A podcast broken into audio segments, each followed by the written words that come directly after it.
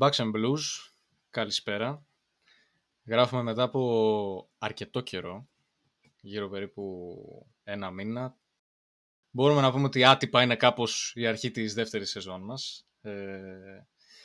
Και ξεκινάμε με πολύ ωραία θεματική. Ξεκινάει το Μουντομπάσκετ αύριο. Γράφουμε σήμερα 5η 24 Αυγούστου.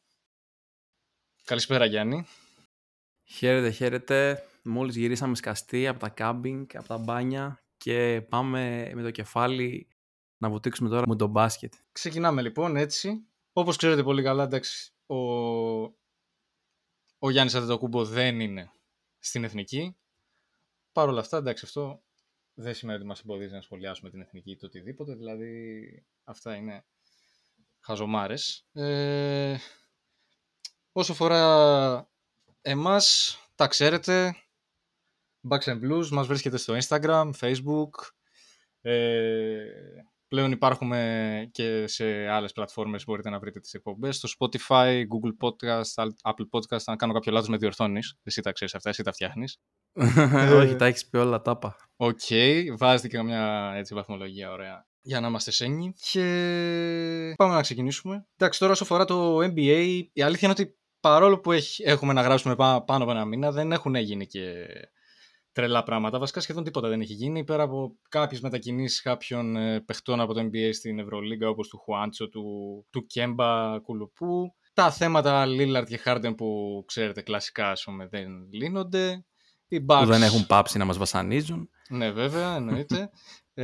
Βασικά έχουν πάψει να με βασανίζουν εμένα προσωπικά. Μπορεί να κάθομαι ασχολούμαι άλλα με το Λίλαρτ και το Χάρντεν, ειλικρινά. Έχει καταντήσει κουραστικό. Και εντάξει, Bucks, άκρα του τάφου σιωπή. Εντάξει, νομίζω ότι δεν παθαίνει κανένα στην πλάκα του. Ειδικά ο Γιάννης. Τα αναμενόμενα, το λιγότερο. Ναι, ναι. Είχαμε και κάποια έτσι θέματα της Λίγκας, δηλαδή το in-season tournament, νομίζω ότι το συζητήσαμε εκείνη τη μέρα ανακοινώθηκε. Αυτά με τους νέους κανόνες, με το flop και το δεύτερο challenge, ας πούμε, και αυτά. Αυτά από NBA, δεν έχει γίνει τίποτα άλλο τρελό. Ήσυχα γενικά, οκ. Ήσυχα όπως πρέπει, εντάξει, έχουμε δρόμο ακόμα μέχρι τον Οκτώβριο. Καλά κάνουν και δεν μας ενοχλούν. Και πάμε στα Μουντομπάσκετ. Αρχικά, νομίζω πριν ξεκινήσουμε, καλό θα είναι να υπενθυμίσουμε, ας πούμε, πώς είναι η δομή πάλι του τουρνουά. Είναι ακριβώς η ίδια με το 19 βασικά. Δεν άλλαξε τίποτα. Είναι πάλι οι 8 όμιλοι. Στο δεύτερο γύρο δεν υπάρχει φάση των 16 με νοκάουτ. Φτιάχνονται 4 καινούργιοι όμιλοι με τους 2 πρώτους από κάθε όμιλο. Παίζουν μεταξύ τους, θα θυμάστε αυτά. Και μετά στα προημιτελικά προκύπτουν ζευγάρια νοκάουτ.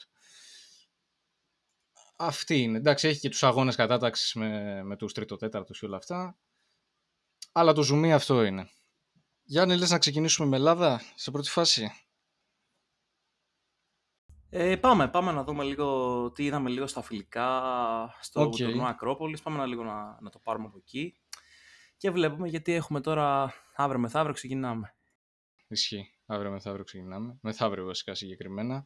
12 παρατέταρτο το πρωί με Ιορδανία. Οπότε όσοι ξυπνάτε αργά... Ναι, αυτό πάλι. ότι θα βλέπουμε τον μπάσκετ με τον πρωινό φραπέ, δεν το μπορούσα να το φανταστώ. Εντάξει, και το προηγούμενο θυμάμαι που είχε γίνει. Και πάλι ήταν έτσι ψιλοπρωινό μεσημεριανές ώρες, αλλά ναι, τώρα είναι το 12 παρατέταρτο σκάι βαρύ για καλοκαίρι. Τώρα, τα είδες στα φιλικά που πρόλαβες να δεις? Εντάξει, τώρα δεν σε ρωτάω για άλλες ομάδες, κυρίως για Ελλάδα. Ναι, κοίταξε, μαζί τα είδαμε τα περισσότερα. Είχαμε και έτσι ένα ωραίο interaction με όλους εσάς, ειδικά στη σελίδα στο Instagram κτλ. Εντάξει, σίγουρα απολαύσαμε τα πρώτα φιλικά όλοι με την Σλοβενία συγκεκριμένα. Είδαμε, νομίζω, το πικ της ομάδας όσον αφορά και τακτικά και από άποψη ενθουσιασμού και όρεξης και μπάσκετ και τακτικής. Τα πάντα, νομίζω, πίκαρε κάπου εκεί, στα φιλικά με τη Σλοβενία και λίγο αργότερα. Εντάξει, οκ. Μας άρεσαν πολλά πράγματα. Μετά άρχισε να πέφτει λίγο η απόδοση όσο αυξανόταν και η δυναμική του αντιπάλου. Δοκιμαστήκαμε και τη Γερμανία με την Αμερική κτλ. Προσωπικά δεν νομίζω ότι έχει κάποιο νόημα να συζητήσουμε ιδιαίτερα τώρα τακτικά κτλ. Ζητήματα από τα φιλικά, γιατί νομίζω κιόλας ότι και ο Ιτούδης, ο coach Ιτούδης και γενικά το επιτελείο δεν ήθελε να δείξει και ξέρεις εντελώς τι έχει στο μυαλό του για το Μουντομπάσκετ. Οπότε πιο πολύ νομίζω ήταν να δούμε ζητήματα ετοιμότητας, να δούμε κάποιους παίκτες όπως ο Walkup που ήταν η πρώτη τους ας πούμε επαφή με την εθνική, πώς θα ανταπεξέλθουν, πώς θα ήταν ο Παπαγιάννης και τα λοιπά, διάφορα τέτοια έτσι μικροπραγματάκια κυρίως, γιατί η αληθινή τακτική και τα αληθινά τεστ έρχονται μεθαύριο στο πρώτο παιχνίδι του ομίλου και νομίζω από εκεί και πέρα θα έχει και πιο πολύ νόημα να συζητήσουμε για τα πιο τυπικά ας πούμε στοιχεία της ομάδας. Μου φάνηκε εμένα πιο πολύ, να σου πω την αλήθεια, βασικά νομίζω συμφωνούμε σε αυτό, ότι πιο πολύ δεν είναι ότι χτυπήσαμε κάποιο πικ ή τέλος πάντων δείξαμε το πραγματικό μας πρόσωπο και μετά κάπως πέσαμε. Νομίζω ότι αυτό που είδαμε κυρίως καθρεφτίζει και τον αντίπαλο που είχαμε. Δηλαδή νομίζω ας πούμε ότι η Σλοβενία δεν είναι τόσο καλή και γι' αυτό είδαμε αυτά που είδαμε στα δύο πρώτα μάτς.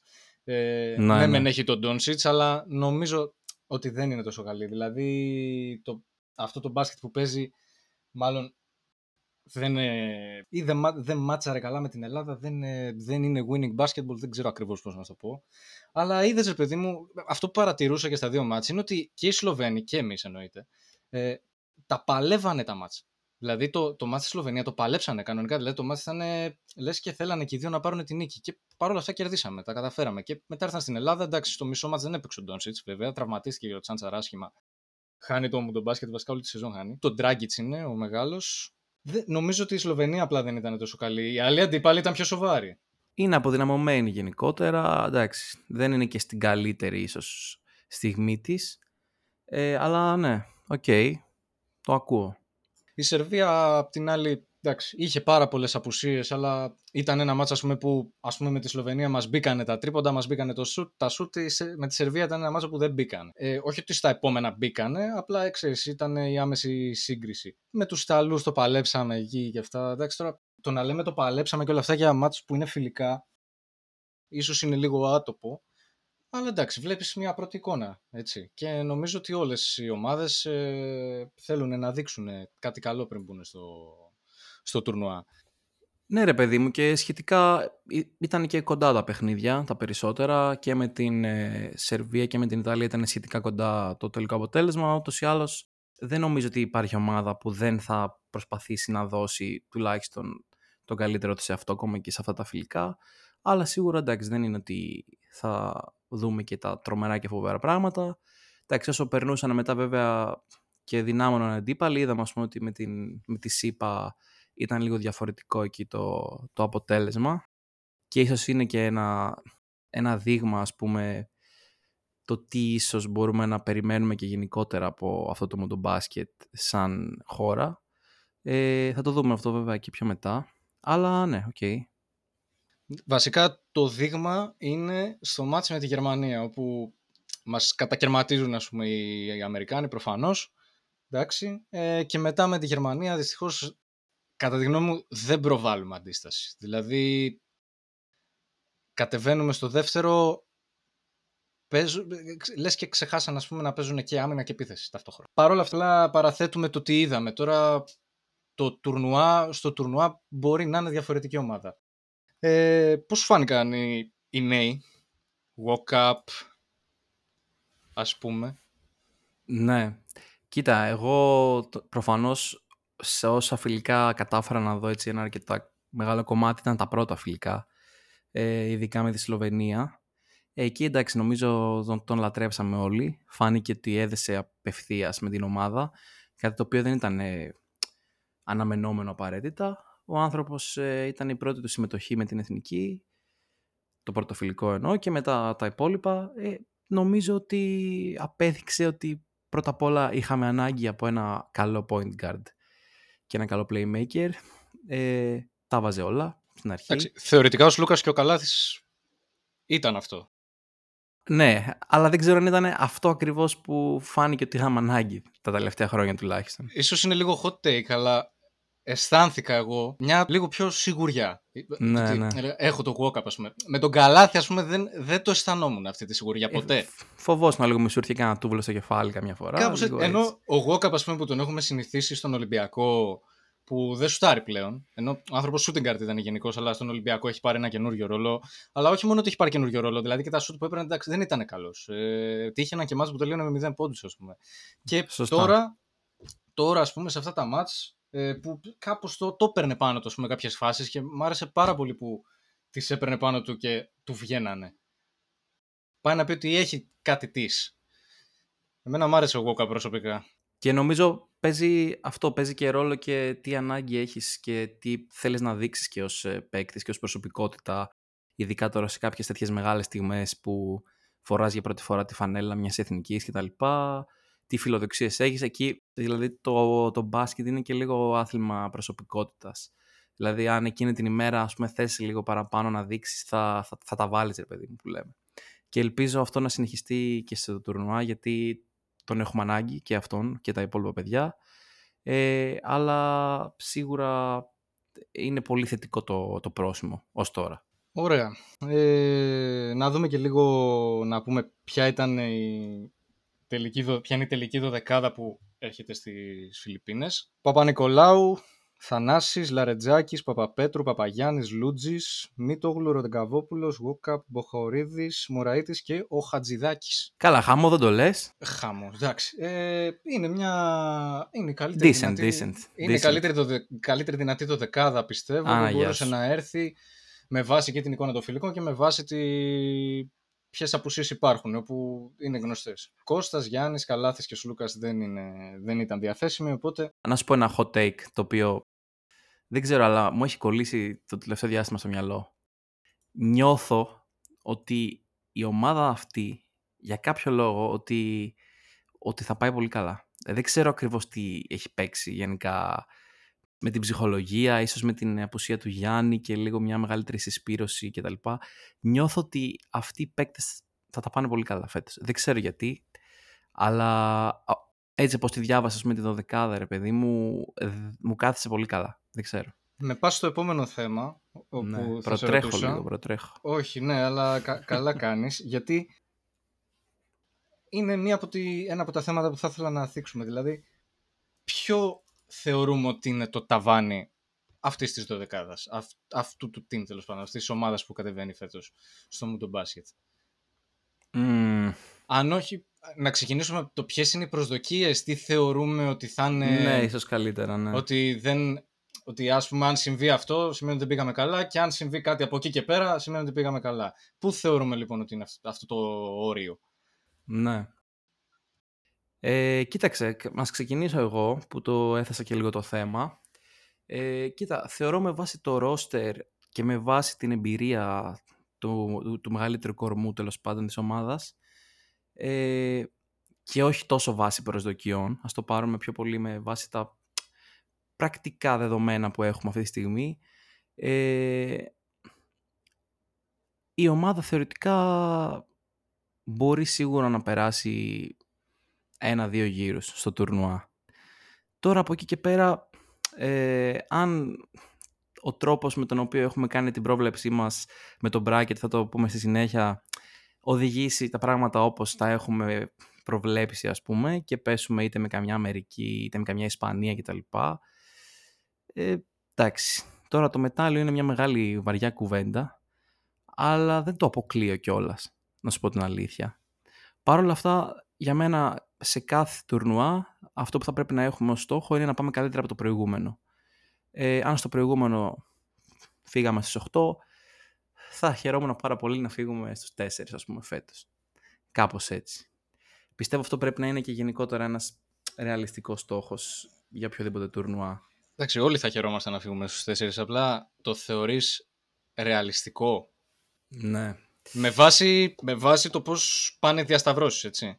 Ναι, ναι. Και πώς θα πάνε λογικά. Η αλήθεια είναι ότι επειδή έχουμε τη ΣΥΠΑ στο μονοπάτι μας στον πρώτο και στο δεύτερο γύρο, είναι λίγο ξεκάθαρο ότι ως δεύτεροι πάμε. Και στον πρώτο και στο δεύτερο. Εννοείται. Και στον πρώτο και στο δεύτερο γύρο.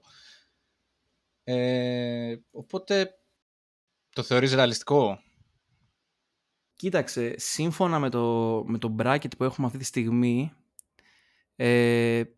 για ρίξε λίγο μια ματιά. Πώς θα κινηθεί, πιστεύεις, ρε παιδί μου, αν όντως περάσουμε, ας πούμε, ως δεύτερη από τον όμιλο και τα λοιπά?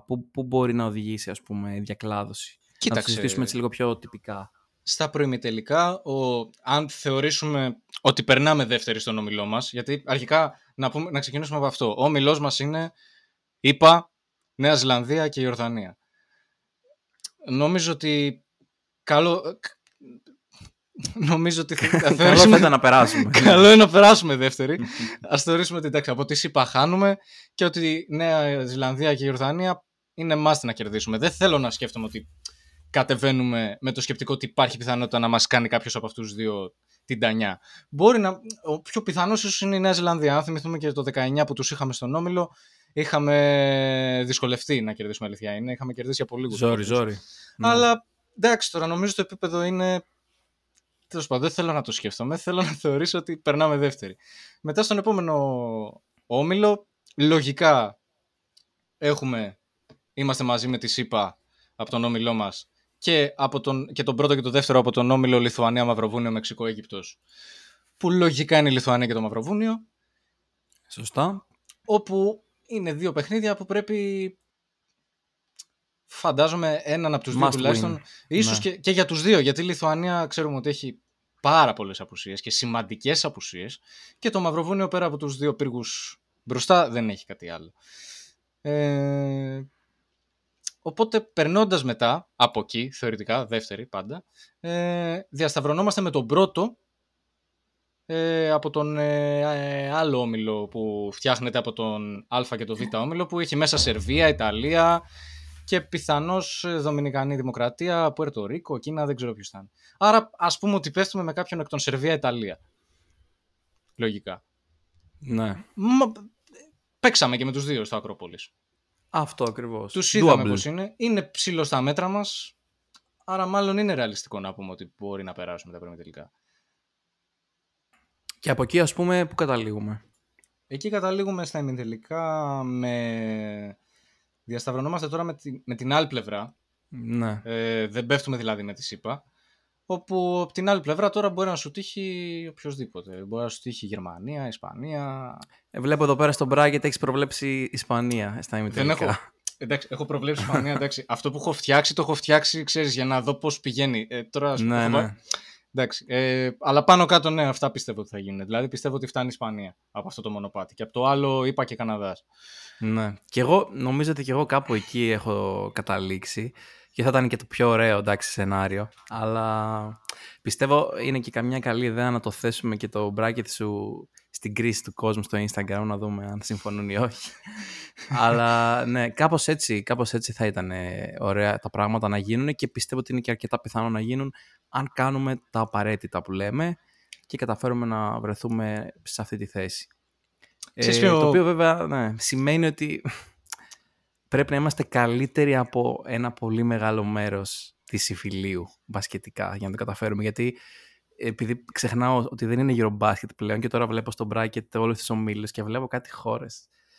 Ξέρετε, αυτό είναι η ιδιαιτερότητα του Μουντομπάσκετ. Έχει αυτό ότι, ας πούμε, βλέπεις το μπράκετ μου και είναι αρκετά. Είναι ψιλοπροβλέψιμο αν εξαιρέσεις το ότι φτάνω την Ελλάδα στα ημιτελικά με την Ισπανία. Ναι. Το θέμα είναι ότι αυτό το πράγμα στο Μουντομπάσκετ, ότι υπάρχουν ομάδες που πραγματικά η διαφορά επίπεδου είναι χαοτική με τις, με τις καθιερωμένες δυνάμεις που, ας πούμε, δεν είναι. Π.χ. μου έρχεται τώρα ένας όμιλος από το ποδόσφαιρο, τώρα από το τελευταίο Μουντιάλ. Ήταν Ισπανία, Γερμανία, Ιαπωνία, Πορτορίκο. Δεν θα πάθαινες και την πλάκα σου, ξέρω εγώ. Όχι Πορτορίκο, Κοσταρίκα. Έχεις ξαναδεί την Κοσταρίκα, ας πούμε, να το κάνει, ή την Ιαπωνία. Δεν παθαίνεις τόσο στην πλάκα σου. Ενώ τώρα, ας πούμε, αν προβλέψεις, να σου πω τώρα ένα παράδειγμα, το Νότιο Σουδάν να βγαίνει δεύτερο στον όμιλο Σερβία, Κίνα, Πορτορίκο. Κάνει μπάμ, ρε παιδί μου. Δηλαδή κάθε. Αυτό. Αλλά θα γίνουν εκπλήξεις. Δεν γίνεται να μην γίνουν εκπλήξεις. Πάντα γίνονται. Απλά είναι πολύ δύσκολο να προβλέψεις ποια θα είναι. Είναι πολύ ιδιαίτερο. Μιλώντας στο μεταξύ για αυτά, κάτι να αναφέρω που το ξέχασα. Να αναφέρουμε απλά ότι Το Μουντομπάσκετ έχει και δίνει και αυτή τη δυνατότητα πρόκρισης στους Ολυμπιακούς Αγώνες. Οι δύο πρώτοι από Ευρώπη, οι δύο πρώτοι από Αμερική και η πρώτη ομάδα από Αυστραλία, Ασία και νομίζω και από την Αφρική περνάνε στους Ολυμπιακούς απευθείας, εξαιρεί τη Γαλλία νομίζω. Στους Ολυμπιακούς, ναι. Στους φιλοξενεί, ναι, κάτι τέτοιο. Νομίζω δεν κάνω κάποιο λάθος. Αυτά, ναι. Τώρα, όσον αφορά την εθνική, αυτό είναι το μονοπάτι. Προς τα εκεί πάει. Ναι, ναι. Αν περάσεις στα προημιτελικά, λογικά πέφτεις με έναν εκ των Σερβία ή Ιταλία. Ναι. Κοίτα, εγώ πραγματικά έχω πάρα πολύ μεγάλη ανυπομονησία να δω πώς θα κυλήσει αυτό, γιατί για άλλη μία χρονιά ο τρόπος που λειτουργούν οι διακλαδώσεις είναι κατά κάποιο τρόπο αρκετά ικανοποιητικός και θελκτικός για την Ελλάδα. Δεν είναι τόσο δύσκολο και τόσο απλησίαστο όπως ίσως άλλες χρονιές. Έχουμε πάλι την ευκαιρία και είναι λίγο αυτή η πίκρα, ας πούμε, που σκέφτεσαι ότι δεν είναι ο Γιάννης, ας πούμε, πάλι φέτος. Όχι πάλι, δεν είναι ο Γιάννης φέτος, τελεία. Δεν είναι ο Γιάννης φέτος. Αλλά νομίζω ότι ακόμα και έτσι μπορούμε να φτάσουμε μέχρι εκεί. Okay. Δηλαδή με λίγο καταβαλλόμενη προσπάθεια περισσότερη δεν νομίζω ότι το να φτάσουμε στους 4 είναι επιστημονική φαντασία. Και πέραν της προσπάθειας απλά αυτό μένει να δούμε με μεγάλη ανυπομονησία. Αρχής γενομένης με την Ιορδανία τώρα τι θα γίνει μεθαύριο. Αλλά πραγματικά έχω πολύ μεγάλη ανυπομονησία, δεν ξέρω. Ωραία.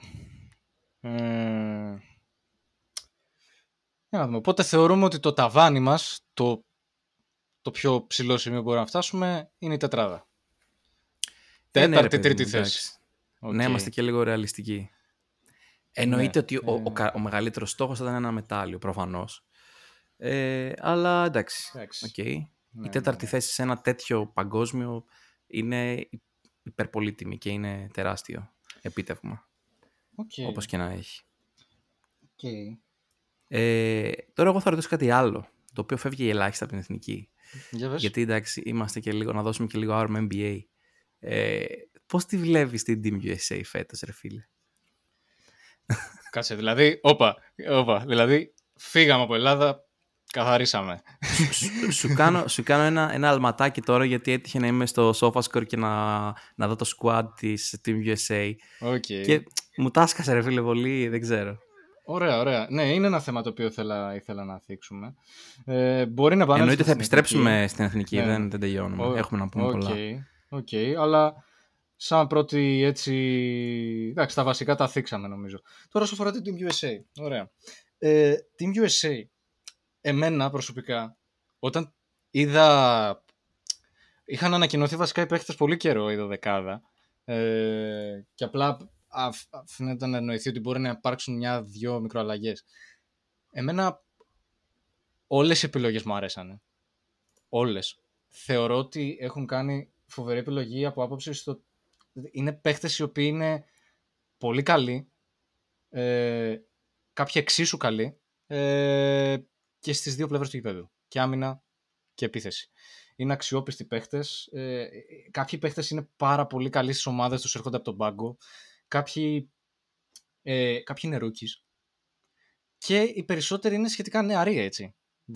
Ο πιο μεγάλος είναι ο Πόρτης. Ο Μπόμπι μας. Απίστευτο.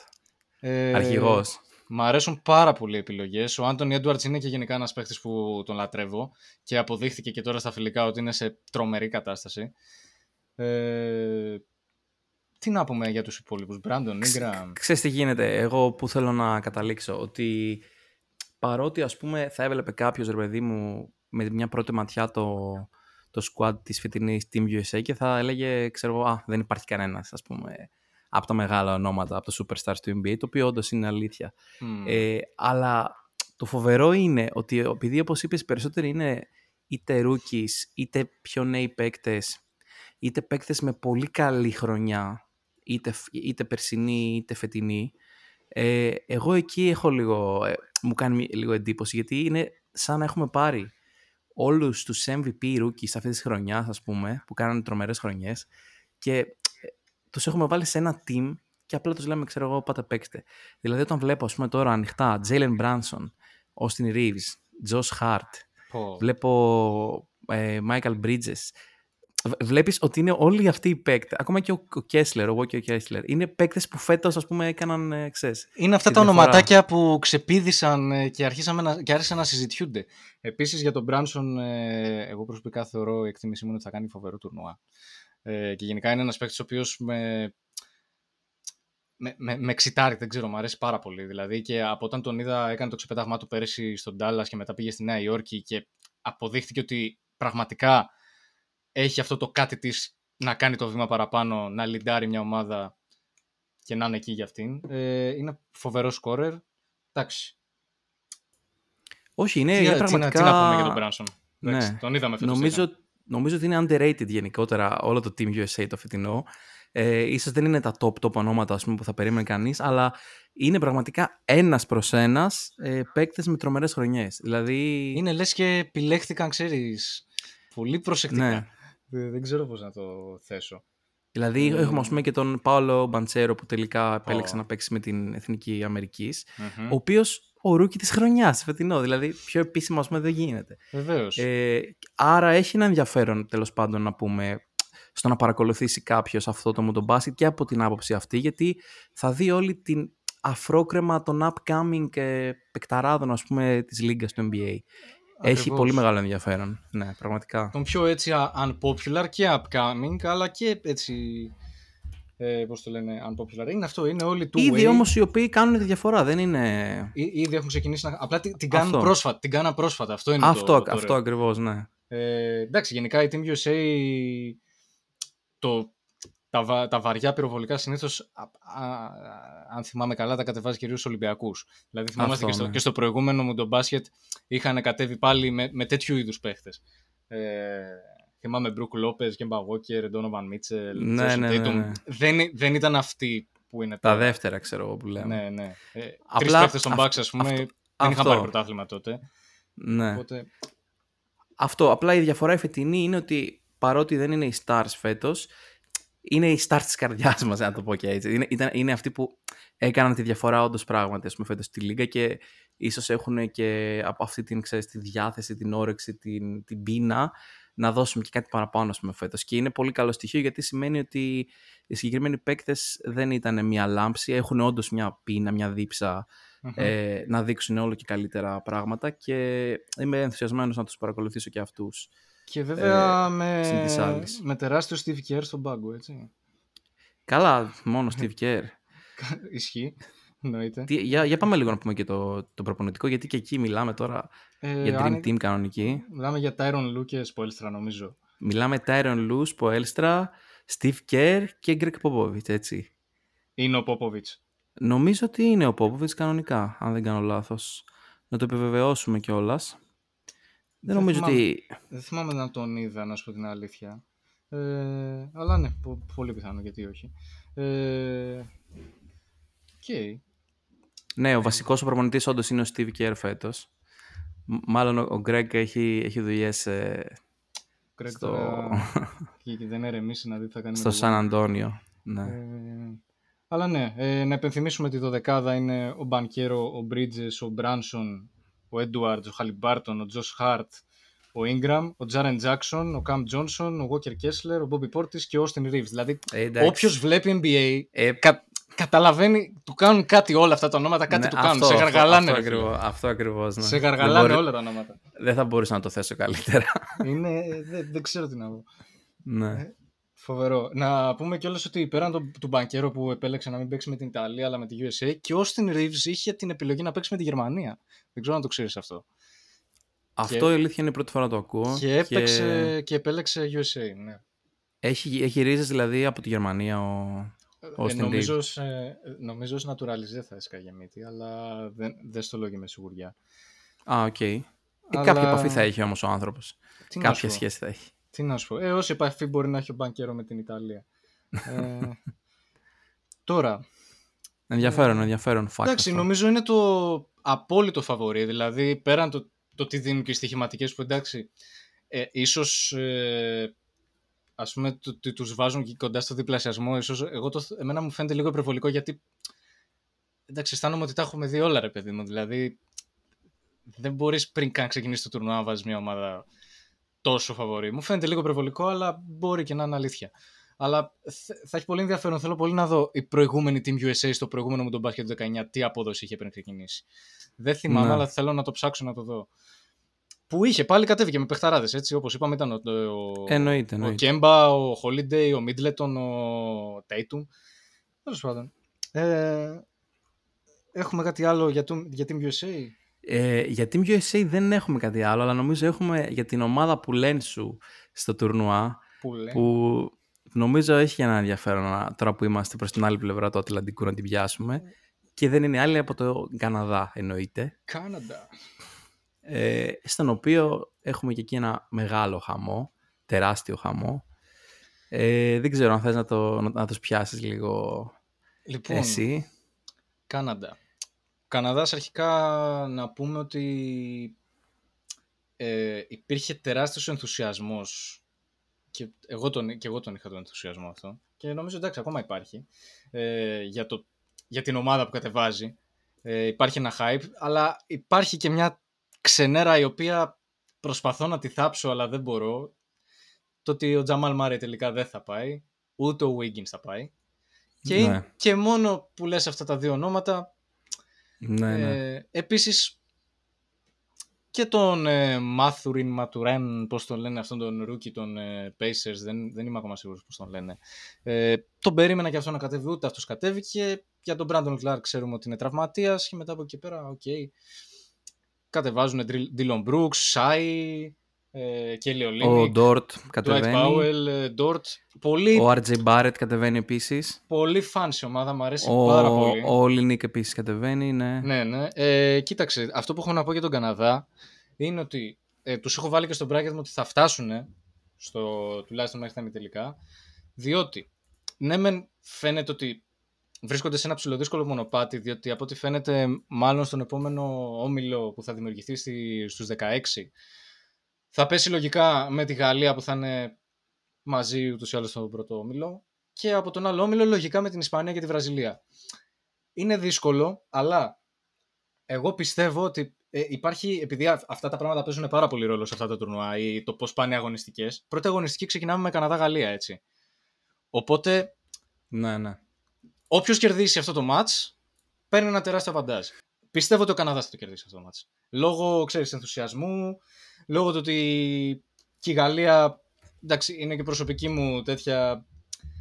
εντάξει, εμένα δεν με πείθει προσωπικά, δηλαδή και από την εικόνα της στο προηγούμενο Eurobasket, και γενικά η ομάδα της OK δεν μου κάνει, δηλαδή είναι ψιλογερασμένη, είναι παίχτες οι οποίοι για μένα έχουν πολύ παραπάνω hype από ό,τι θα έπρεπε. Δεν σε πείθουν δηλαδή τα τρίποντα του φίλου μου, του Ρούντι. Τι το ανέφερες αυτό, ρε φίλε. Μάλλον δεν σε πείθουν και πολύ. Τι να πω τώρα, αν προσπαθεί να με τρομάξει ο Γκομπέρ, επειδή ζουτάρει τρίποντα πλούντα. Ο Φουρνιά, ας πούμε, δεν έχει παίξει μια ολόκληρη χρονιά, δεν ξέρω πώς θα εμφανιστεί. Ο Μπατούμ μεγαλώνει, ο Ντεκολό έχει μεγαλώσει πάρα πολύ επίσης. Ο Γιαμπουζέλ δεν τον πάω γενικά. Δεν ξέρω. Είναι μια ομάδα η οποία δεν μου κάθεται καλά. Θεωρώ ότι ο Καναδάς με τον ενθουσιασμό που έχει. Θα σκάσει μύτη, θα πάρει το πρώτο μάτς και τέλος. Πολύ απλά μία λέξη. Σάι, απλά, ξέρω. Σάι, Τζίλτζος Αλεξάνδερ. Ναι, δεν χρειάζονται πολλά έξτρα. Εντάξει, νομίζω ότι ο ενθουσιασμός και μόνο και η δίψα που έχει αυτό το παιδί τώρα γενικότερα θα φανεί και σε αυτό το τουρνουά. Θα λάμψει, πιθανότατα. Ναι. Αλλά μένει να το δούμε, εντάξει. Όμως το... αυτό που μου κάνει... βασικά πριν θίξω αυτό, πες μου και εσύ αν συμφωνείς μαζί μου και αυτό με τον Καναδά. Ναι. Πώς σου φαίνεται? Εντάξει, δεν νομίζω ότι ξέφυγες και πολύ από τα λογικά. Είναι μια ομάδα η οποία όντως, αν έχει τις 2-3 προσθήκες οι οποίες τελευταία στιγμή, ας πούμε, δεν κατέβηκαν με την εθνική, θα μιλούσαμε ίσως και για άλλη ομάδα, όπως με τον Τζαμάλ Μάρεϊ κτλ. Αλλά ήδη η ομάδα, μιλάμε τώρα, έχουμε τον Ντόρτ, έχουμε τον Νίκερ Αλεξάνδερ Βόκερ, έχουμε RJ Barrett, έχουμε Olynyk, ναι, έχουμε Dwight Powell, έχουμε τον Shai προφανώς, έχουμε Dillon Brooks. Παιχτάρα μου. Ξέρω εγώ, εντάξει, ναι. Αρχικά μιλάμε για αρκετά μεγάλο και δυνατό άρωμα NBA, το οποίο σε οποιαδήποτε, ας πούμε, διοργάνωση εθνικού επίπεδου, καλός ή κακός, παίζει μεγάλο ρόλο λόγω της διαφοράς δυναμικότητας, ας πούμε, με τις άλλες χώρες. Η λογική λέει ότι θα είναι κάπου εκεί στην τριάδα, τετράδα. Τώρα, αν καταφέρει και να κάνει και την έκπληξη, ας πούμε, δεν είναι το αποκλείω να είναι και στον τελικό, ας πούμε, σε καμία περίπτωση. Ναι.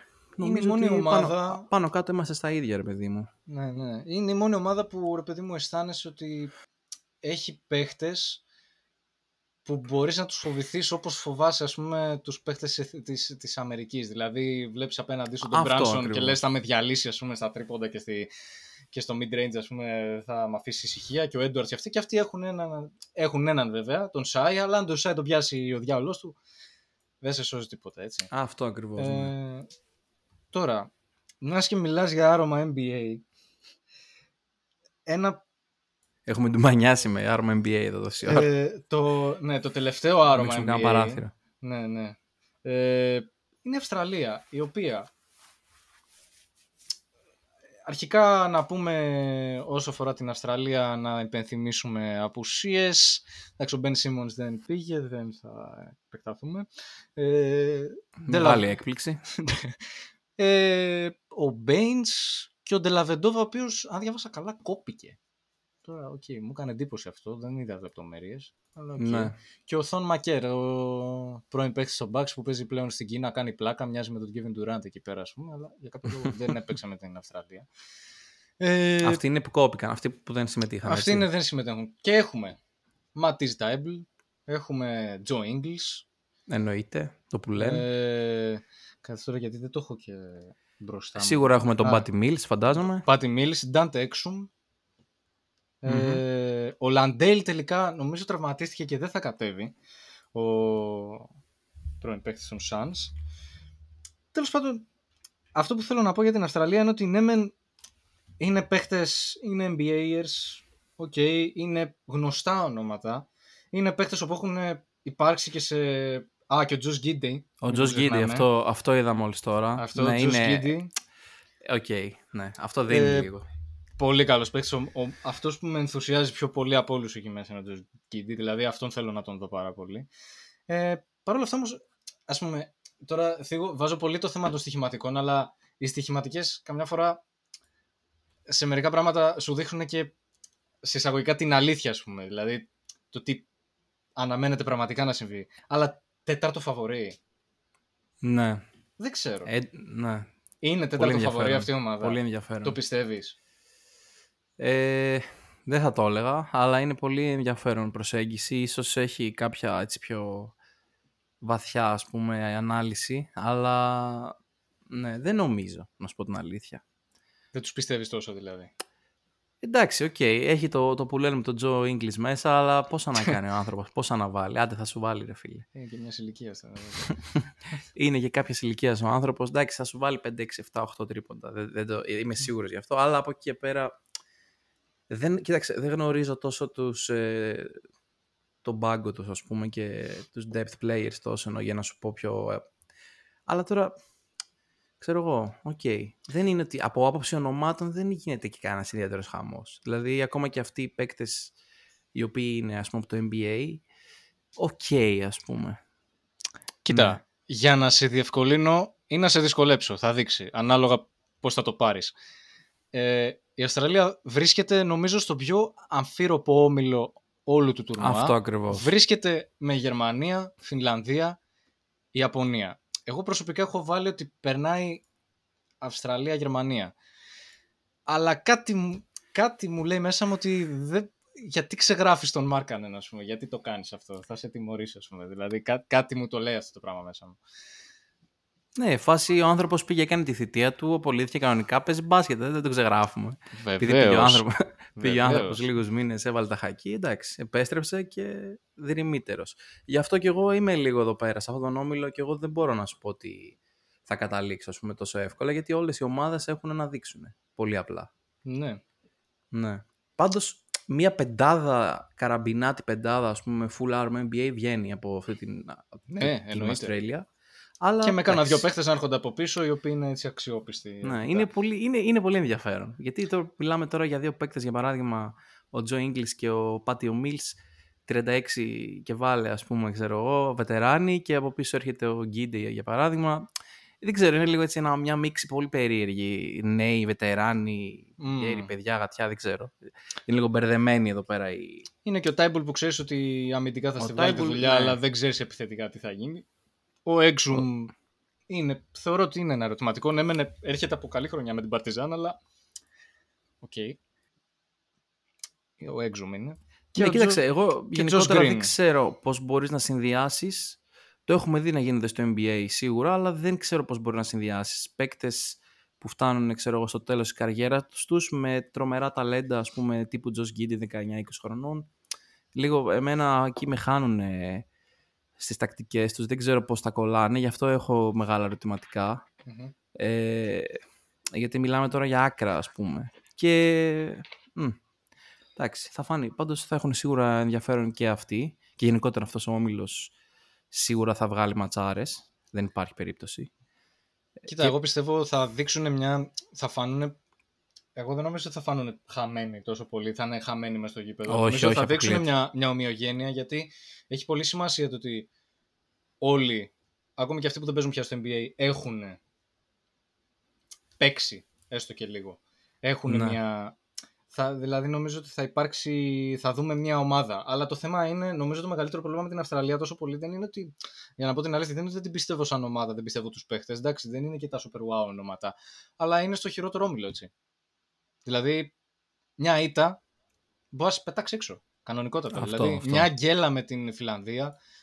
Εντάξει, η Ιαπωνία έχει αρκετές απουσίες. Δηλαδή, στην ουσία μόνο ο Γουατανάμπε είναι από τους stars, ας πούμε, της ομάδας. Ο Χατσιμούρα δεν κατέβηκε. Δεν κατέβηκε τελικά. Οπότε, εντάξει, εγώ δεν περιμένω κάτι από την Ιαπωνία προσωπικά. Οπότε εκεί, σε αυτή την τριάδα θα παίχτει το θέμα.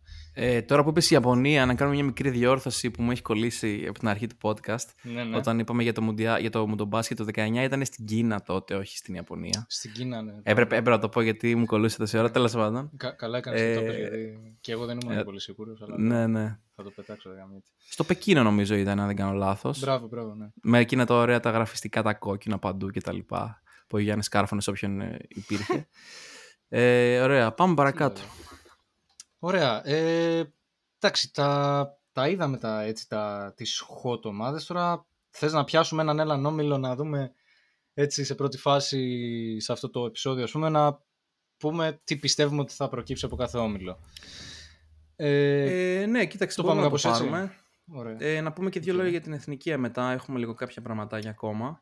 Εννοείται. Πιστεύω ότι δεν χρειάζεται να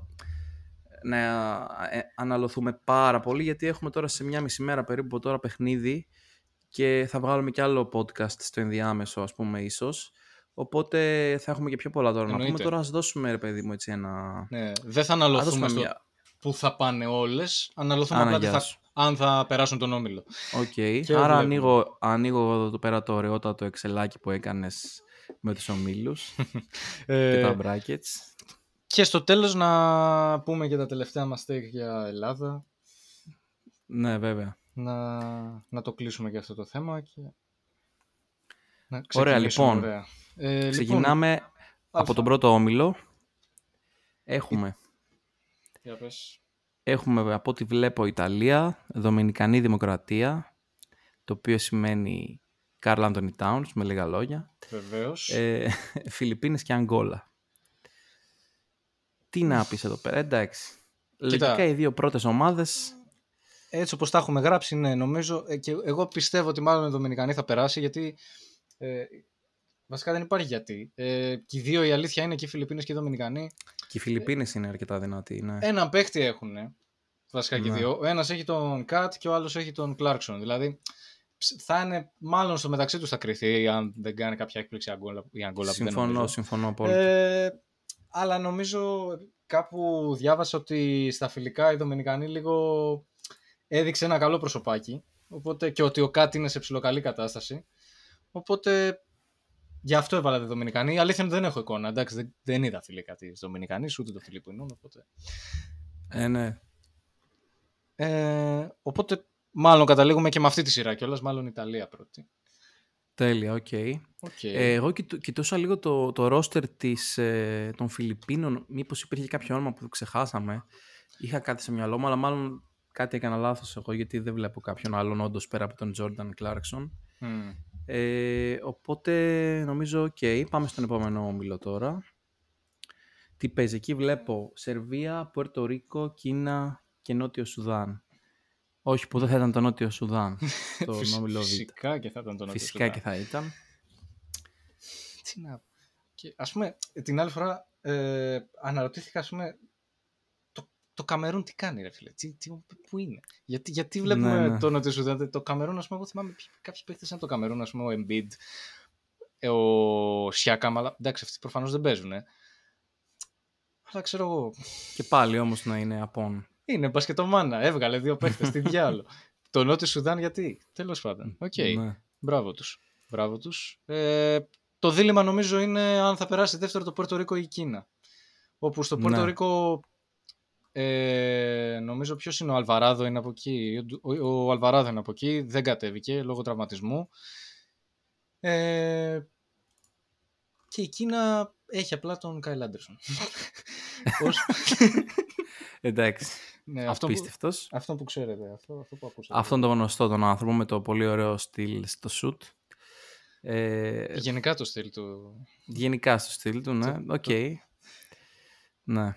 Δεν ξέρω πραγματικά. Εγώ έβαλα Πορτορίκο γιατί έτσι μου κάνουν. Επειδή τους είδαμε και στο προηγούμενο Μουντομπάσκετ, ας πούμε, περάσανε στην επόμενη φάση. Είναι έτσι λίγο πιο μπαλάτι, ας πούμε. Κίνα τώρα. Ναι. Ξέρω εγώ. Λίγο πιο λατίνι, ξέρω εγώ. Ναι, ρε παιδί μου, να παίξουν έτσι αλήθεια. Να το πούμε έτσι πολύ. Νομίζω ότι και εδώ συμφωνώ μαζί σου. Δεν αποκλείω την Κίνα εντελώς. Να σου πω την αλήθεια, γιατί κάτι θα έχει να δείξει και η Κίνα, λογικά. Ειδικά σε ένα τουρνουά στις Φιλιππίνες, γιατί αυτοί γενικά έχουν κάτι μεταξύ τους αυτές οι χώρες εκεί πέρα. Κάποιες κοντρίτσες. Δεν τα ξέρω αυτά. Εσύ... Αλλά ναι. Ναι, παίζουν εξάς λίγο ρόλο τώρα σε αυτά τα τουρνουά. Πολλά παίζουν. Έχει δείξει το παρελθόν. Παρ' όλα αυτά, εντάξει, όντως, ας πούμε, μάλλον πάμε για Σερβία Πορτορίκο από τον όμιλο Β. Ναι, με μια υποσημείωση ότι μπορεί να χωθεί και η Κίνα σφίνα. Τώρα για τον Νότιο Σουδάν δεν έχω την παραμικρή ιδέα. Σταυρώστε με, σφάξτε με, δεν πειράζει. Αν δεν προβλέψαμε τον Νότιο Σουδάν, βγείτε στη σελίδα και στείλτε μας μηνύματα και πείτε μας να την κλείσουμε αν είναι. Ακριβώς. Αν υπάρχει κάτι που έχετε δει εσείς και εμείς όχι. Οπότε σχηματίζεται στην ουσία με αυτά που λέμε. Ο πρώτος όμιλος του δεύτερου γύρου θα είναι Σερβία, Ιταλία, Δομινικανή και Πορτορίκο. Πάμε λοιπόν τρίτο και τέταρτο όμιλο. Ο τρίτος είναι ο δικός μας. ΗΠΑ, Ελλάδα, Νέα Ζηλανδία και Ιορδανία. Πρέπει να πούμε κάτι άλλο. Νομίζω είναι ήδη και σωστά κατανεμημένα ακριβώς. Τέλεια. Και Λιθουανία, Μαυροβούνιο, Μεξικό, Αίγυπτος. Εδώ υπάρχει ένα θεματάκι, το οποίο μπορεί και να μην έχει τόσο σημασία. Ποιος θα βγει πρώτος, η Λιθουανία ή το Μαυροβούνιο? Δηλαδή με τόσες αποσύσεις που έχει η Λιθουανία πλέον μου μοιάζουν λίγο εισάξιοι. Έχουν έναν NBA-er. Έχουν και έναν καλό παίχτη από την EuroLeague ο καθένας. Αυτά. Ακριβώς. Ας πούμε ρε παιδί μου ότι η Λιθουανία θα περάσει πρώτη και μαζί με το Μαυροβούνιο. Εντάξει. Τώρα Μεξικό και Αίγυπτος. Άμα γίνει κάποια έκπληξη από το Μεξικό την οποία δεν την περιμένουμε με τίποτα, τι να πω. Όπως και από την Αίγυπτο. Όπως και από την Αίγυπτο, αλλά εντάξει, η Αίγυπτος γενικά έχει μπάσκετ, να ξέρεις. Ναι, σε ενημερώνω. Ισχύει, αλλά φοβήθηκα να το ψάξω. Ναι. Σε τέτοιο επίπεδο νομίζω ότι θέλει ακόμα δουλίτσα. Εντάξει, απέναντί τους Λιθουανία, Μαυροβούνιο, όσο και απουσίες να έχουν, είναι παίχτες όλοι οι οποίοι παίζουν σε ένα καλύτερο level. Αυτό. Οπότε ας πούμε ότι από τον όμιλο αυτόν έχουμε τη Λιθουανία και το Μαυροβούνιο να περνάνε, το οποίο σημαίνει ότι θα συμπληρώσουν το δεύτερο όμιλο της επόμενης φάσης που θα περιλαμβάνει τη ΣΥΠΑ, την Ελλάδα, τη Λιθουανία και το Μαυροβούνιο. Τελεία. Και πάμε πέμπτος, έκτος όμιλος, Αυστραλία, Γερμανία, Φιλανδία, Ιαπωνία, ο πέμπτος. Έχουμε βάλει ότι θα περάσει Αυστραλία, Γερμανία. Ναι, τα είπαμε ήδη αυτά. Εγώ βάζω αυτό το ότι ο Μάρκανεν μου ψιθυρίζει το αυτή, ότι μη βιάζεσαι, ξέρω εγώ. Μη βιάζεσαι. Ναι, δεν αποκλείεται καθόλου αυτό το σενάριο. Αλλά οκ. Okay. Ας πούμε ότι η Γερμανία και η Αυστραλία παρόλα αυτά έχουν το πάνω χέρι αυτή τη στιγμή. Ναι, έχουν το πάνω χέρι. Η Γερμανία δεν έχει και ιδιαίτερες απουσίες πέραν του Κλεμπέρ δηλαδή και του Πλάις. Είναι πάνω κάτω. Βασικά είναι η ίδια ομάδα που κατέβηκε και πέρυσι σχεδόν. Με τη διαφορά ότι είναι και ο Φραντς Βάγκνερ φέτος στην ομάδα που αυτή η διαφορά θα φανεί. Θα είναι πολύ καλύτερη. Οπότε τους θεωρώ. Τους θεωρώ εισάξιο φαβορί με την Αυστραλία για το πρώτο όμιλο. Στο μυαλό μου ίσως είναι λίγο πιο πολύ Γερμανία από την Αυστραλία, αλλά τέλος πάντων μπορεί να είναι κάποιο κόμπλεξ που μου έχει δημιουργηθεί. Οπότε πάμε με Γερμανία-Αυστραλία. Νομίζω συμφωνούμε κάπου με αυτό. Και μετά Γεωργία-Σλοβενία. Πράσινο ακροτήρι Βενεζουέλα. Ναι. Τι να πω. Τώρα ξέρω γιατί έχεις κολλήσει, γιατί βλέπεις ότι έχω βάλει τη Γεωργία πρώτη στον όμιλο. Όχι, πιο πολύ με το πράσινο ακροτήριο έχω κολλήσει, αλλά τέλος πάντων. Εντάξει, το πράσινο ακροτήριο έχει τον Ταβάρες της Ρεάλ. Οπότε. Ναι. Εντάξει. Μόνο και μόνο γι' αυτό τους βάζω τρίτους. Εγώ θα ήθελα μια έκπληξη να γίνει από μεριάς τους, είναι αλήθεια. Θα το γούσταρα. Αλλά δεν νομίζω. Ναι, δεν νομίζω, όχι. Είναι ξεστή. Αυτό που λέμε ότι κάπου θα υπάρξει κάποια έκπληξη σε κάποιον όμιλο και τόση ώρα που τα περνάμε θέλω να δω αν θα μου πάει το μάτι κάπου ότι θα πω «Α, εδώ». Γιατί σίγουρα κάτι θα γίνει τέτοιο, αλλά ίσως σίγουρα. Ακόμα και εδώ τώρα δεν το βλέπω, ρε φίλε. Απλά εδώ εγώ για κάποιο λόγο πίστεψα τη Γεωργία.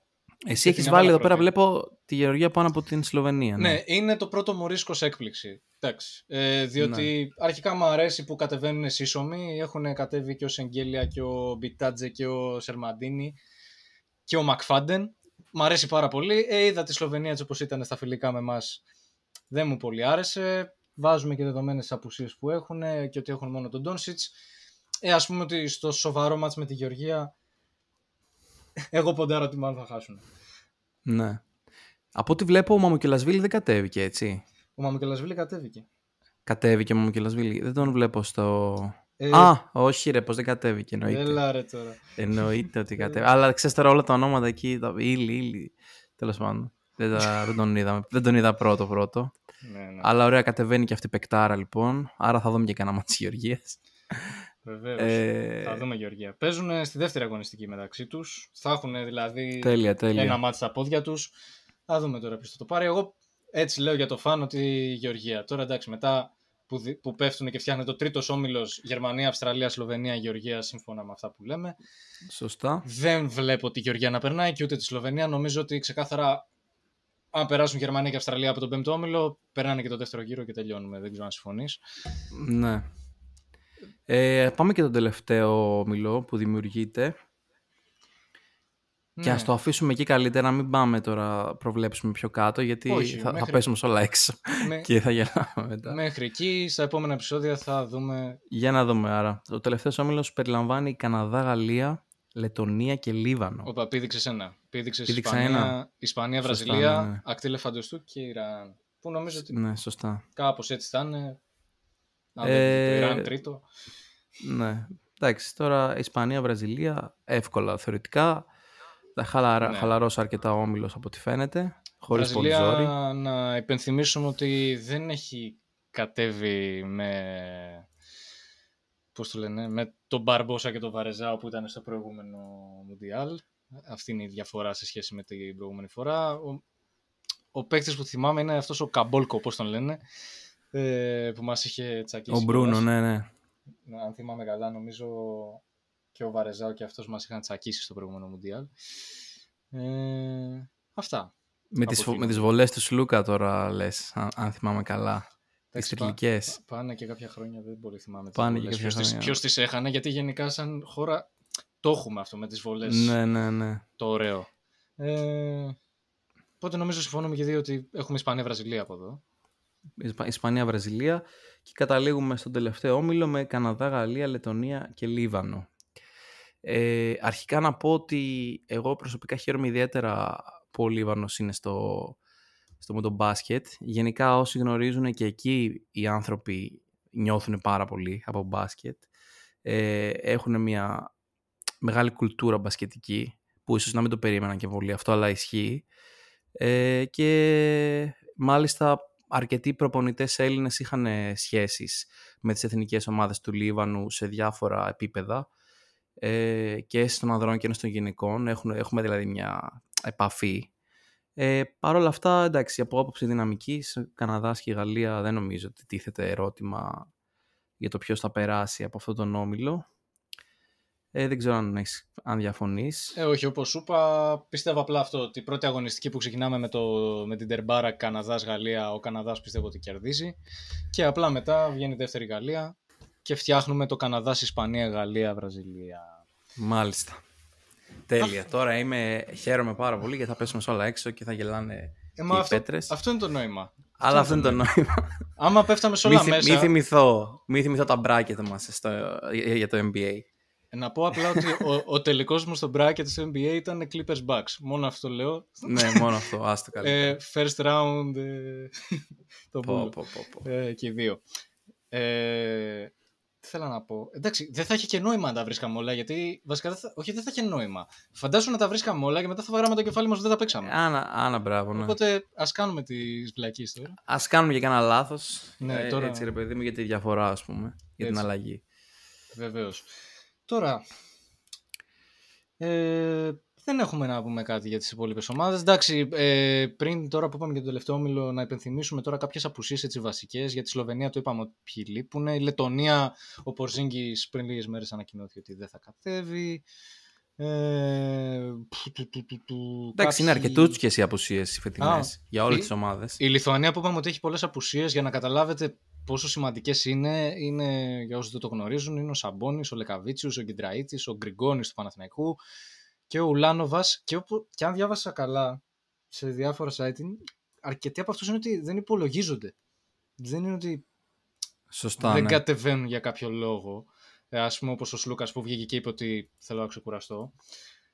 Είναι τέλος πάντων για... Είναι θέματα και λίγο εσωτερικής κατανάλωσης. Ποιος ξέρει.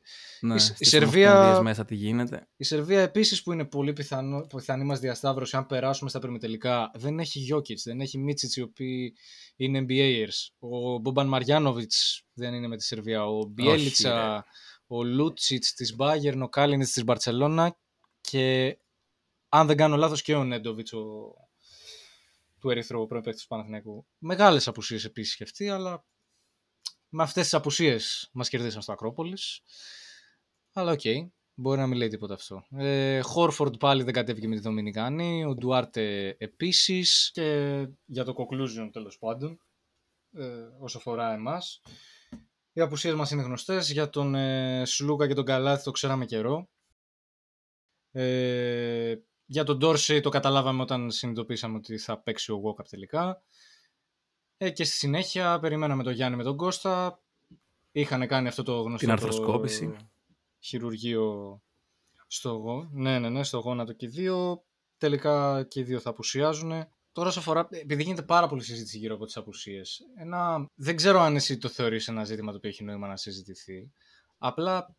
Εγώ αυτό που σκέφτομαι απλά, εννοείται πως δεν μπορούμε να ξέρουμε οι παίχτες πώς νιώθουν, τι ζουν, πώς περνάνε κάποια πράγματα και όλα αυτά. Γιατί, εντάξει, ο Σλούκας, ας πούμε, και ο Καλάθης βρίσκονται στην Ελλάδα και στην Τουρκία σε έντονα περιβάλλοντα, να το πω έτσι, όπως είναι και η Euroleague και το τουρκικό πρωτάθλημα και η Α1. Δοκιμάζονται και σε άλλα πράγματα, ίσως ψυχολογικά, οπότε ίσως οι αποφάσεις τους και για την εθνική να επηρεάζονται από αυτά. Δεν ξέρω τι μπορεί άλλο να συμβαίνει. Απλά εμένα μου ξενίζει λίγο σε πρώτη επαφή, και θέλω να το πω, να το παραδεχτώ, όταν κάποιος, ενώ δεν είναι τραυματίας ή δεν ξέρεις ότι έχει κάποιο σοβαρό θέμα, όπως ο Ρούμπιο που είπε ότι έχει κάποια ψυχικά θέματα, που και πάλι δεν είσαι υποχρεωμένος να τα πεις δημόσια, έτσι.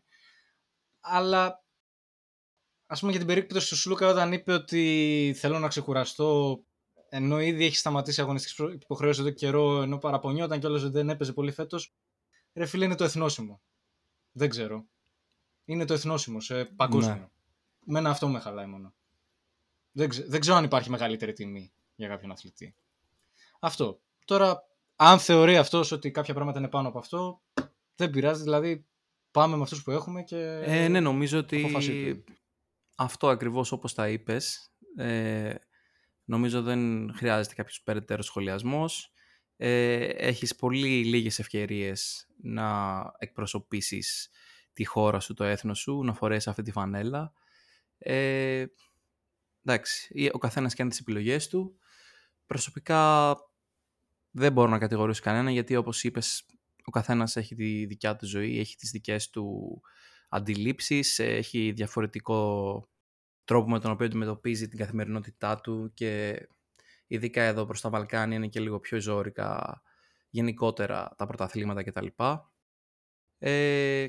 Από εκεί και πέρα, ρε παιδί μου, θα το δούμε. Okay. Εγώ πιστεύω ότι η ομάδα μας είναι καλή. Εγώ πιστεύω ότι πρέπει να εστιάσουμε σε αυτούς που έχουμε, σε αυτούς που είναι εδώ, σε αυτούς που έχουν εδώ στο παρόν, και για αυτούς θα γραφτεί η ιστορία. Οπότε νομίζω ότι δεν χρειάζεται να αναλωθούμε σε αυτούς που δεν είναι εδώ. Και πάμε να το κάνουμε. Αυτή είναι η δικιά μου άποψη πάνω σε αυτό το θέμα. Ακριβώς. Προχωράμε με αυτούς που έχουμε, με όσους μπόρεσαν να είναι εδώ και με αυτούς που επέλεξαν. Εννοείται δεν αναφερόμαστε στο Γιάννη προφανώς και στον Κώστα. Όσοι καταλάβατε. Αυτά τα παιδιά εννοείται ότι δεν συζητάμε για το loyalty τους και για όλα αυτά. Το έχουν αποδείξει άπειρες φορές. Αν ήταν έστω και στο 20-30% θα ερχόντουσαν τρέχοντας να φορέσουν τη φανέλα. Προφανώς δεν ήταν αυτό δυνατό, δεν κατέστη δυνατό. Δεν πρέπει να ξεχνάμε κιόλας ότι είναι πολύ πιο δύσκολη γενικά αυτή η κατάσταση για τους αθλητές του NBA όταν μιλάμε για έναν τραυματισμό. Θυμίζουμε, υπάρχουν ακόμα και όροι σε συμβόλαια παικτών οι οποίοι τους απαγορεύουν να αγγίξουν μπάλα για τους μήνες τους καινούς μέχρι να ξεκινήσει το camp της εκάστοτε ομάδας. Είναι πολύ αυστηροί γενικότερα με αυτά τα θέματα, γιατί okay, επενδύουν σε έναν άνθρωπο σαν να επενδύουν εκεί πέρα σε έναν ολόκληρο, ας πούμε, οργανισμό. Εντάξει, ξέρουμε πώς λειτουργεί το NBA σε αυτά τα πράγματα. Είναι μια ιδιαίτερη περίπτωση. Αλλά γι' αυτό το λόγο πρέπει να είμαστε λίγο κατανοητικοί και να βλέπουμε, να κατανοούμε τι συμβαίνει γύρω μας. Εννοείται θα θέλαμε όλα τα παιδιά να είναι εδώ και να βοηθήσουν. Όποιοι τα κατάφεραν, μπράβο τους που κατάφεραν να κρατήσουν το σώμα τους υγιή, την ψυχική τους υγεία υγιή.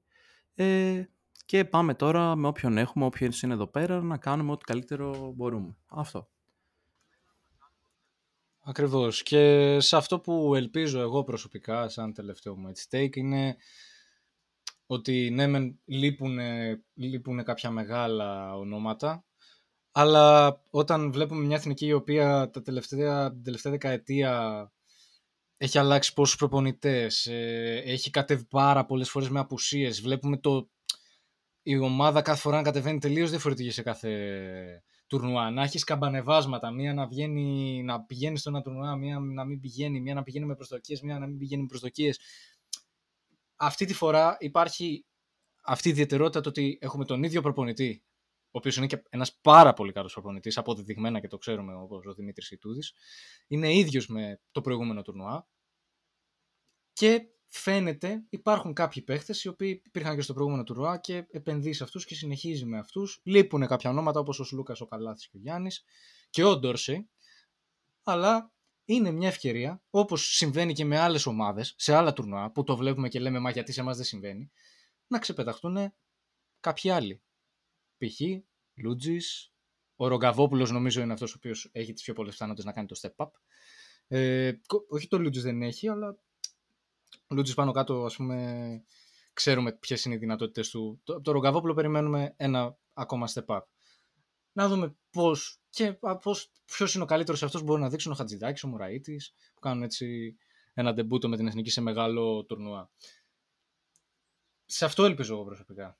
Να δούμε κάτι τέτοιο, με ένα σταθερό κορμό, με ένα σταθερό προπονητή, να δούμε το ξεπέταγμα για να φτιαχτεί ο επόμενος κορμός για το επόμενο τουρνουά και να υπάρχει, ρε παιδί μου, μια εξέλιξη πάνω σε ένα σύνολο παιχτών, σε ένα συγκεκριμένο σύνολο παιχτών.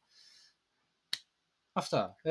Τώρα και ένα άλλο θεματάκι που θεωρώ ότι είναι πολύ σημαντικό να θίξουμε είναι αυτή η σύγκριση. Δεν αισθάνεσαι φέτος ότι υπάρχει μια πολύ διαφορετική αίσθηση έτσι λίγες μέρες πριν ξεκινήσει το τουρνουά σε σχέση με την αίσθηση που υπήρχε και τον ενθουσιασμό πριν το Eurobasket πέρσι. Έχεις ένα point πάνω σε αυτό. Όντως ο χαμός ο οποίος συναντούσαμε πέρσι τέτοιες μέρες από άκρη σ' άκρη σε όλη τη χώρα ήταν πολύ διαφορετικός. Θυμάμαι πέρσι γέμιζαν γήπεδα, θερινά σινεμά, ανοιχτά θέατρα με γιγαντοοθόνες, παντού χαμός, αναμονή μεγάλη. Κύρα Βασιλική για τα λοιπά. Κύρα Βασιλική... δεν έχει τέτοια φέτος. Ναι, αυτό φέτος Κύρα Βασιλική δεν έχει, είναι αλήθεια. Περίεργα. Ίσως αυτό είναι και καλό. Δεν ξέρω. Αλλά παρόλα αυτά έχεις ένα point σε αυτό. Ίσως παίζει ένα ρόλο και η μη συμμετοχή του Γιάννη στο τουρνουά, ίσως και όχι. Ίσως, ρε παιδί μου, υπάρχει και αυτό το factor του... της κούρασης λίγο από τα συνεχόμενα τουρνουά, εντάξει, γιατί και πέρσι είχαμε τουρνουά όπως είπαμε, ίσως και αυτά από τα τρέχοντα ζητήματα που βασανίζουν τη χώρα μας κάθε καλοκαίρι, ίσως δεν αφήνουν και την προσοχή των ανθρώπων τόσο ελεύθερη. Είναι και βαρύ το κλίμα. Είναι και βαρύ το κλίμα γενικώς. Δεν ξέρω. Αλλά ας πούμε στον χώρο τον αθλητικό, στον χώρο των ανθρώπων που ασχολούνται, είναι πραγματικά, πέρσι αισθανόσουν ότι όλη η Ελλάδα το ξέρει, ότι έρχεται Eurobasket σε λίγες μέρες. Και τώρα για το Mundobasket δεν υπάρχει. Και νομίζω ότι αυτό υπήρχε το αίσθημα και πριν ανακοινωθεί αν θα έρθει ο Γιάννης ή όχι. Προσωπικά δεν ξέρω αν συμφωνείς, αλλά νομίζω ότι και οι δύο καταστάσεις είναι ακραίες. Δηλαδή, πέρσι υπήρχε... Μπορώ να καταλάβω τον ενθουσιασμό του ότι έρχεται ο Ιτούδης, wow, προπονητής, κατεβαίνουν όλα τα αστέρια μας, κατεβαίνει και ο Γιάννης. Και το μπάσκετ, άρα είναι στα μέτρα μας, δεν υπάρχει η ΕΠΑ, δεν υπάρχει ο Καναδάς. Οπότε κάτι μπορούμε να κάνουμε και γίνεται ο παζουρλισμός, ας πούμε. Και τώρα που κατεβαίνουμε λίγο πιο χαλαρά, νομίζω υπάρχει μια ακραία αδιαφορία και μια ακραία απεσιοδοξία.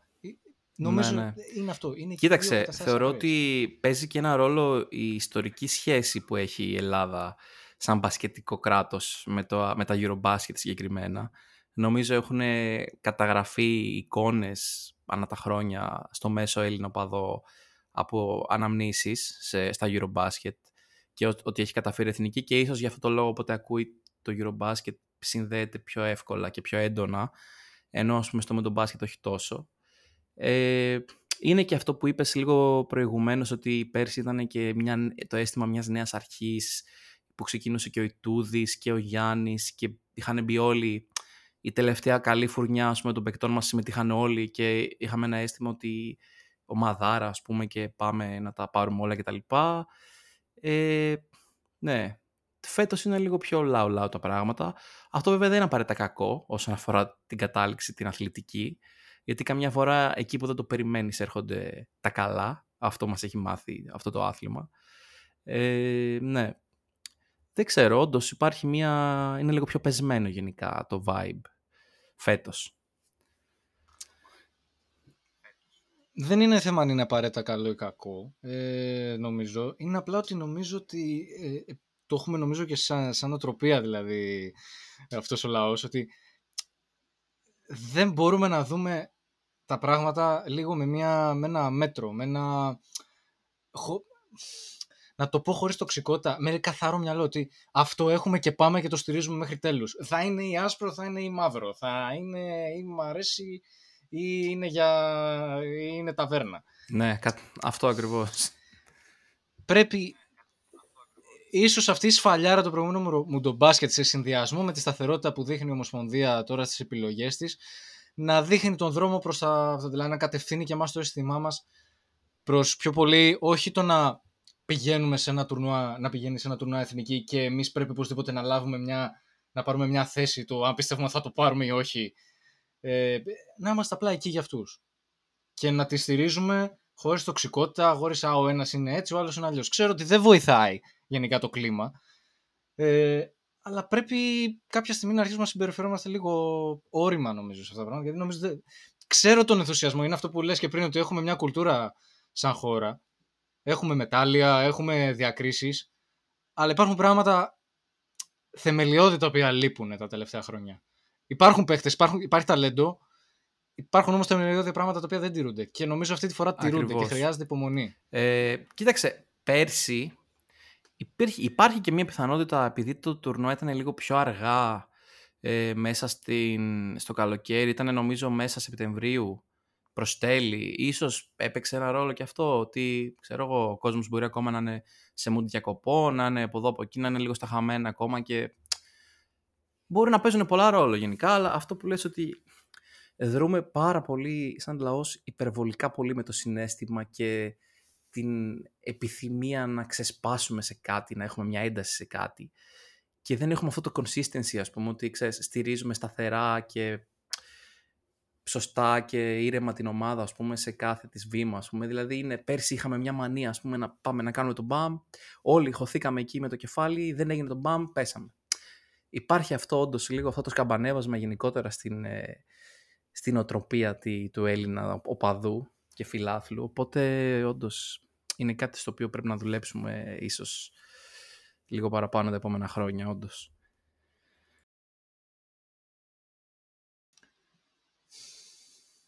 Ισχύει, πραγματικά συμφωνώ 100%. Είναι αυτό πρέπει να δουλέψουμε. Δηλαδή, μπορούμε σίγουρα να κάνουμε κριτική και να σχολιάσουμε μπασχετικά το πώς είναι η ομάδα. Αλλά αυτό θα το σχολιάσουμε σιγά σιγά βλέποντας την ομάδα πραγματικά πάνω στα παιχνίδια. Προς το παρόν, εμένα αυτό με νοιάζει πάρα πολύ. Προς το παρόν, το πώς. Γιατί είναι μουντομπάσκετ, κατεβαίνει η εθνική. Αφορά όλη την Ελλάδα. Δεν αφορά τους Ολυμπιακούς, Παναθηναϊκούς, Εξήδες, τους Παγκζήδες. Αφορά όλους μας.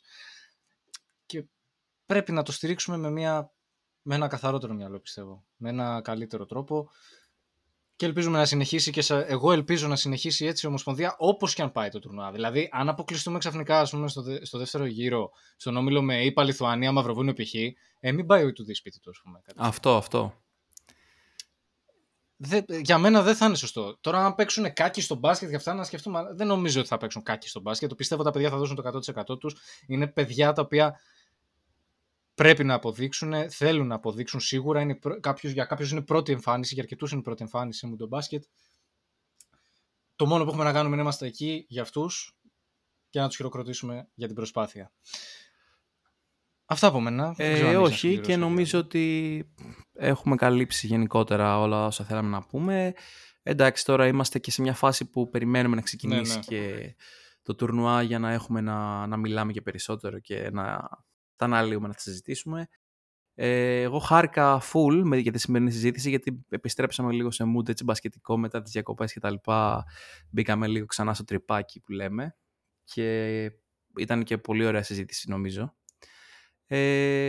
Τώρα σήμερα εσείς που μας ακούτε προφανώς θα είστε και μια μέρα πιο κοντά στην άνοιξη του τουρνουά, μπορεί να έχουν υπάρξει κάποια έξτρα νέα, θα τα συζητήσουμε αυτά, αλλά για να τα ακούτε όλα πρώτοι προφανώς ακολουθήστε μας στο Instagram και στο Facebook ως Bucks Blues, και εννοείται κάντε μας ένα follow στο Spotify και βάλτε και 5 αστέρια αν σας αρέσει το podcast και όλο αυτό το project που κάνουμε. Και θα τα πούμε σίγουρα πολύ σύντομα μέσα στο τουρνουά. Θα έχουμε πολλές εκπλήξεις και πολλά podcast. Ίσως και μικρότερης διάρκειας, θα το δούμε, να αναλύουμε περίπου τους αγώνες κτλ. Εγώ δεν ξέρω, εγώ σταραφούλ, Άλεξ, με τη σημερινή συζήτηση. Τέλειο, μ' άρεσε και εμένα πολύ η επιστροφή. Πάμε. Πάμε. Μετά από όλα αυτά πάμε να το πάρουμε. Μετά από όλα αυτά πάμε να το πάρουμε. Έγινε, ευχαριστούμε πολύ και πολλά φιλιά. Χαιρετούμε.